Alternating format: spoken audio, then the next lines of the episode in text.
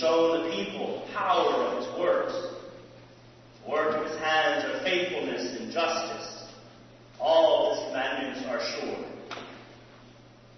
O God, may the words of my lips and the meditation of our hearts be acceptable in your sight so that your word might come alive this morning and your kingdom will be built here in Concord. Amen.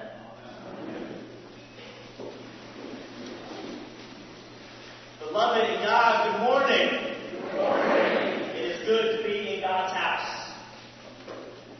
Thank you for the opportunity to proclaim God's word to you this morning. I pray it will be a time saturated with Spirit. Shall we begin together? All right. I have a little Baptist in me, so I need you to work. this morning we hear about Jesus working power over demons. We read again from our gospel story this morning. What have you to do with us, Jesus of Nazareth? Have you come to destroy us? I know who you are, the Holy One of God. But Jesus rebuked them, saying, Be silent and come out of him.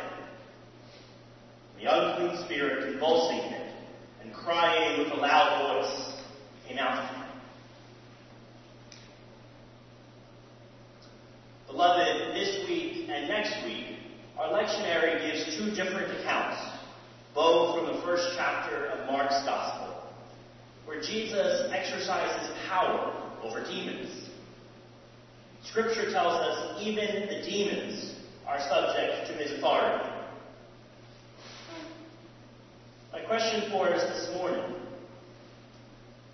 do we live our lives as if this is true? Do we live our lives as if Jesus has the power to cast out demons? Or do we lie awake, worrying about all the things we think we can control or manipulate into success?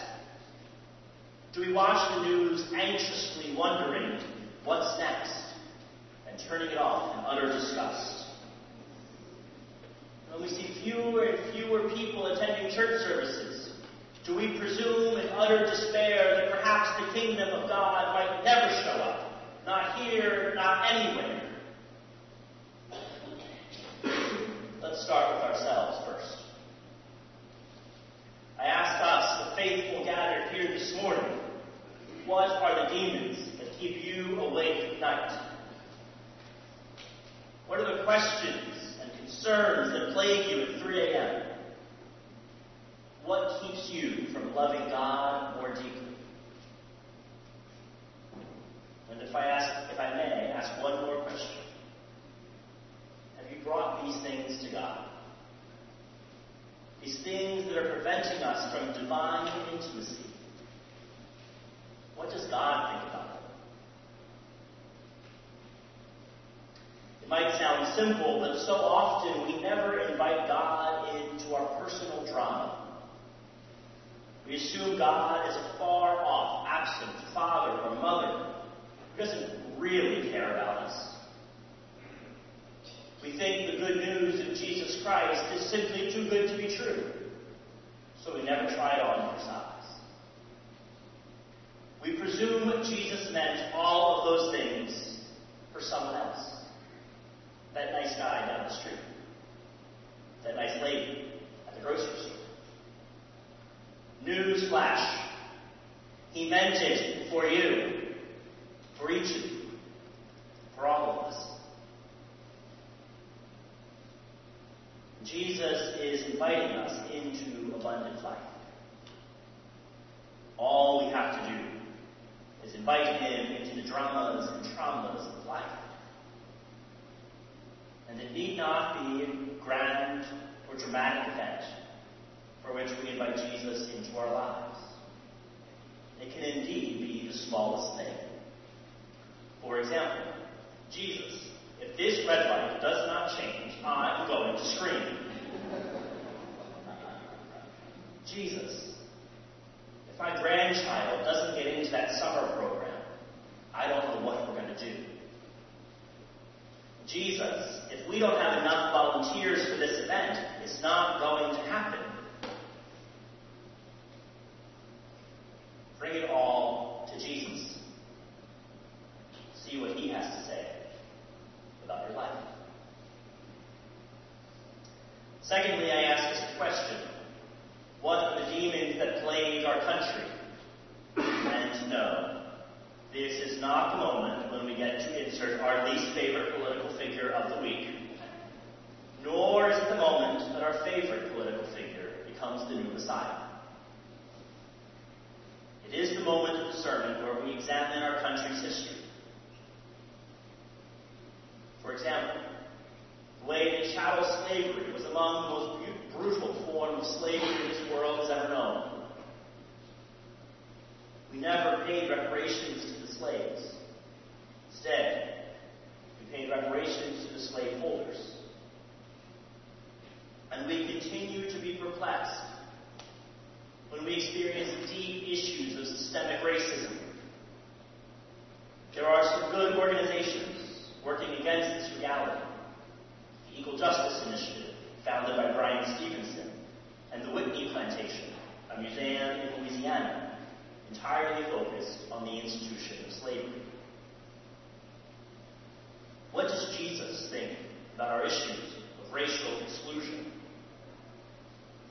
Have we asked Jesus to guide us into holy living as a nation? We also could examine how this country sought farm workers from Mexico during World War II in a program called the Braceros Program. As people went to bravely serve this country in World War II, Mexican people were brought to farm fields. When the war ended and their service was no longer required, they made the workers undocumented overnight. We don't hear these stories when we debate the needs for immigration reform.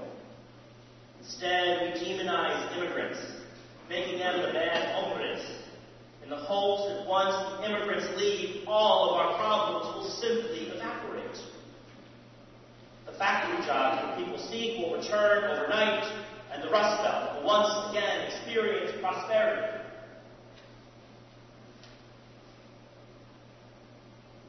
I hear the anger that leads to the scapegoating of immigrants.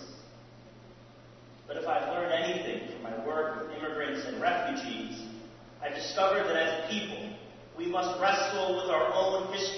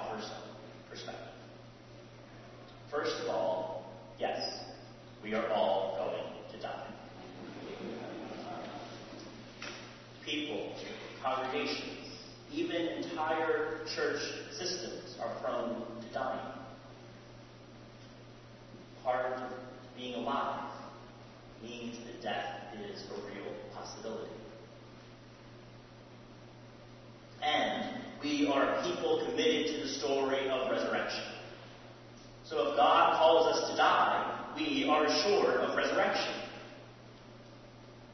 Secondly, according to some recent reports cited by Canon Chuck Robertson, canon to the presiding bishop for ministries outside the Episcopal Church, the numbers of people attending evangelical churches has actually begun to slightly decline and some Episcopal churches and dioceses are growing. It's not a competition, but I think we're doing something right. If we want the church to live, it's up to us. Ministries that you are all carrying out in the local prisons and the feeding program in Boston are exactly the type of missional engagement that will change people's minds about church. Again, what does Jesus say to us? Have we invited Jesus into the heart of our struggle to discern where Jesus is leading us? Now, this might not be true in Massachusetts, but in New Jersey, the church is seen often as a woman hating, gay and transgender excluding, super self focused morality police. We, as the Episcopal Church, offer a profoundly different branch of Christianity. And people are starving for the truth we proclaim. Your engagement out in the world has the opportunities to transform lives, to transform trauma into grace, and to heal people who presumed they were beyond healing. Jesus has power over demons. But so often settle for a nice, happy Jesus who simply smiles at us all day long from a lovely picture above Grandma's fireplace. Now, I love Grandma's fireplace, but Jesus is so much more than that. I challenge us today to invite Jesus into the muck of our lives. Bring him to your hurt, your pain, your frustrations. No matter how silly and inconsequential it might seem, invite Jesus into your life. Take Jesus at his word. His grace pours into your life. And if you struggle amidst this process, which, if you're anything like me, struggle will come. There are so many more resources to help you along the way. Retreat centers, meetings with clergy, spiritual reading, spiritual directors, all committed to helping us grow in the love of God Christ Jesus. I believe in the profound possibility that Jesus wants to be involved in your life. And this involvement can change our lives and transform our broken world into the very kingdom of God. And it's up to us. One final came here, I received a phone call from a parishioner and her friend who cared deeply about a seventh grade boy named Osama. He is a refugee from Syria. And after unspeakable tragedy and triumph, he and his family were given an incredible gift coming to the United States through our refugee resettlement program. He now lives in Springfield, Massachusetts, and is struggling in the school system there. The war seriously disrupted his schooling, not to mention his migration. He's far beyond, behind his grade level. Many good people are working to enroll him in a boarding school for high school, but he needs one year in a good school system to catch up on all that he's lost. As a result, his family and many wonderful committed volunteers are looking for a family in Massachusetts that won't mind one more kid as part of the family for one year. If you know of someone, let me know. I do believe these are the moments when the kingdom of God invites us to be co-builders with the divine, so that we might create communities of kinship such that God will recognize them. I am here today preaching to all of you because your rector saw something in me that I could not see in myself, invited me to be the pastoral care intern, picked me up off the metaphorical and literal floor, and said, Where you've been is not where you're going. Come with me, for while the journey is long, I'm with you. We have one another. We have Jesus in our corner. There is work to be done. Let us begin together.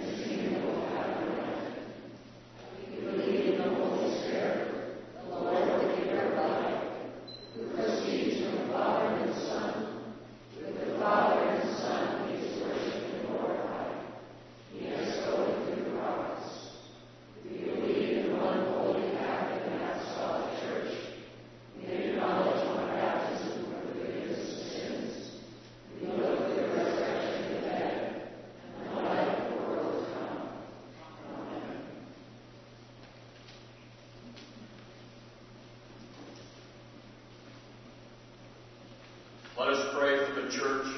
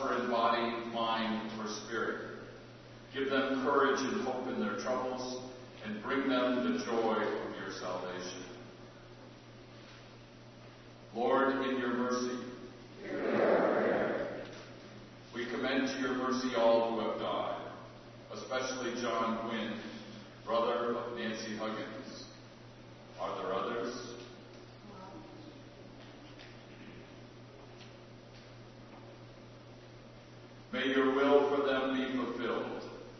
And we pray that we may share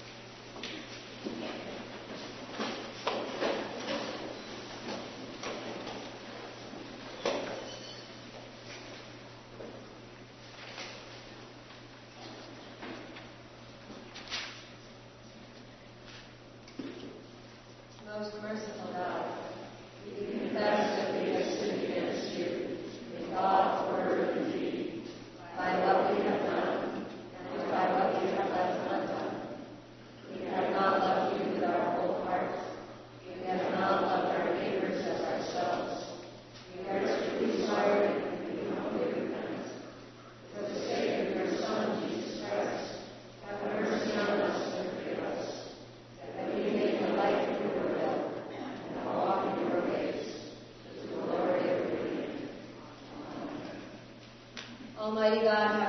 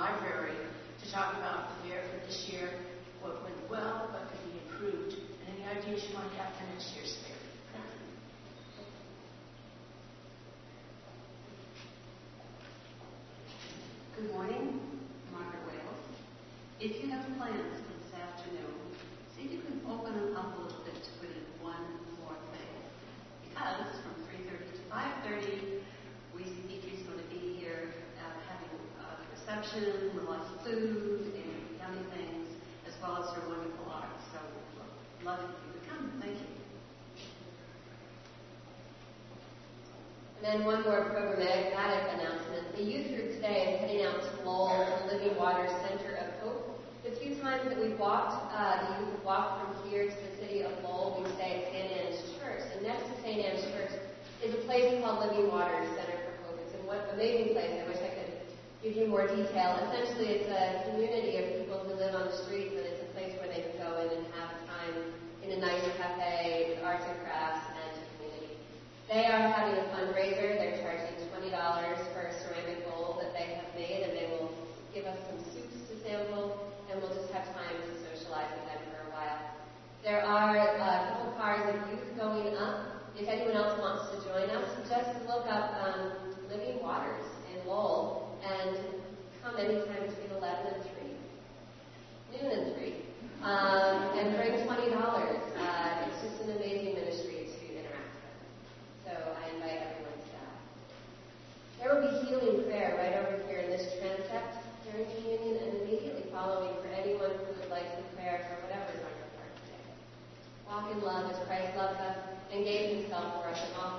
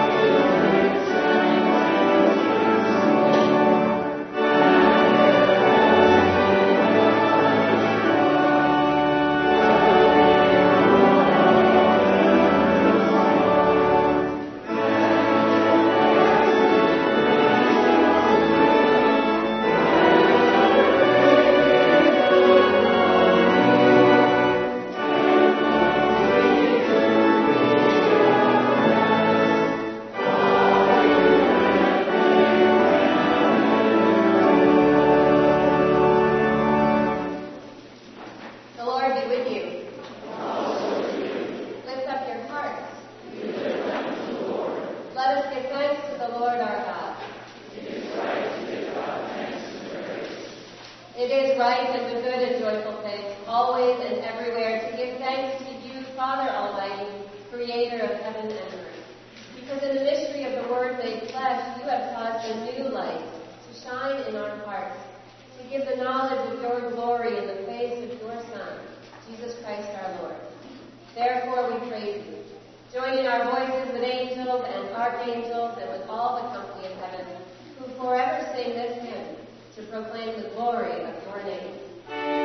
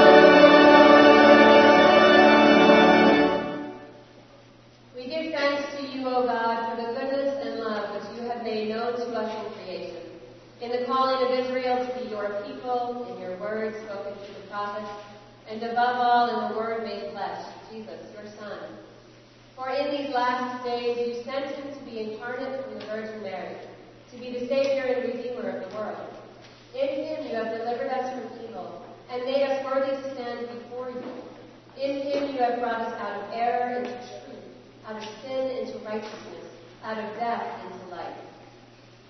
On the night before he died for us, our Lord Jesus Christ took bread, and when he had given thanks to you, he broke it and gave it to his disciples and said, Take, eat. This is my body which is given for you. Do this for the remembrance of me.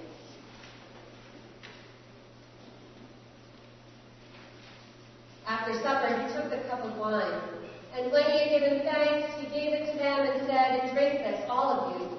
This is my blood of the new covenant, which is shed for you and for all for the forgiveness of sins. Whenever you drink it, do this for the remembrance of me. Therefore, according to his command, O Father, we remember his death, we proclaim his resurrection, we await his coming.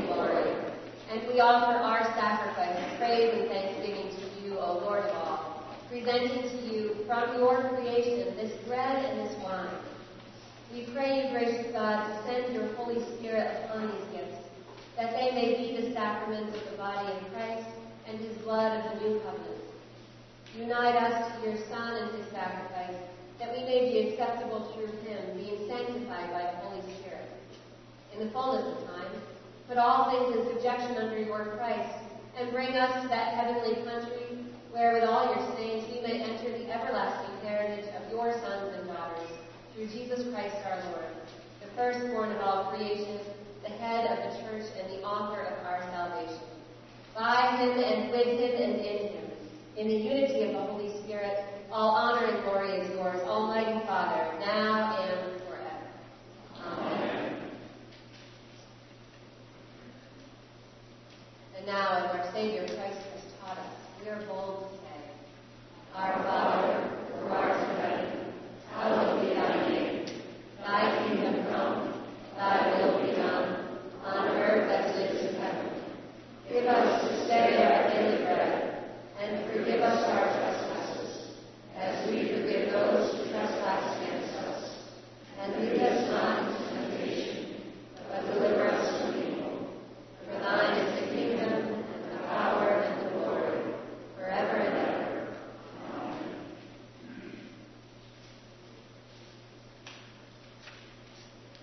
Amen. Hallelujah. Christ our Passover is sacrificed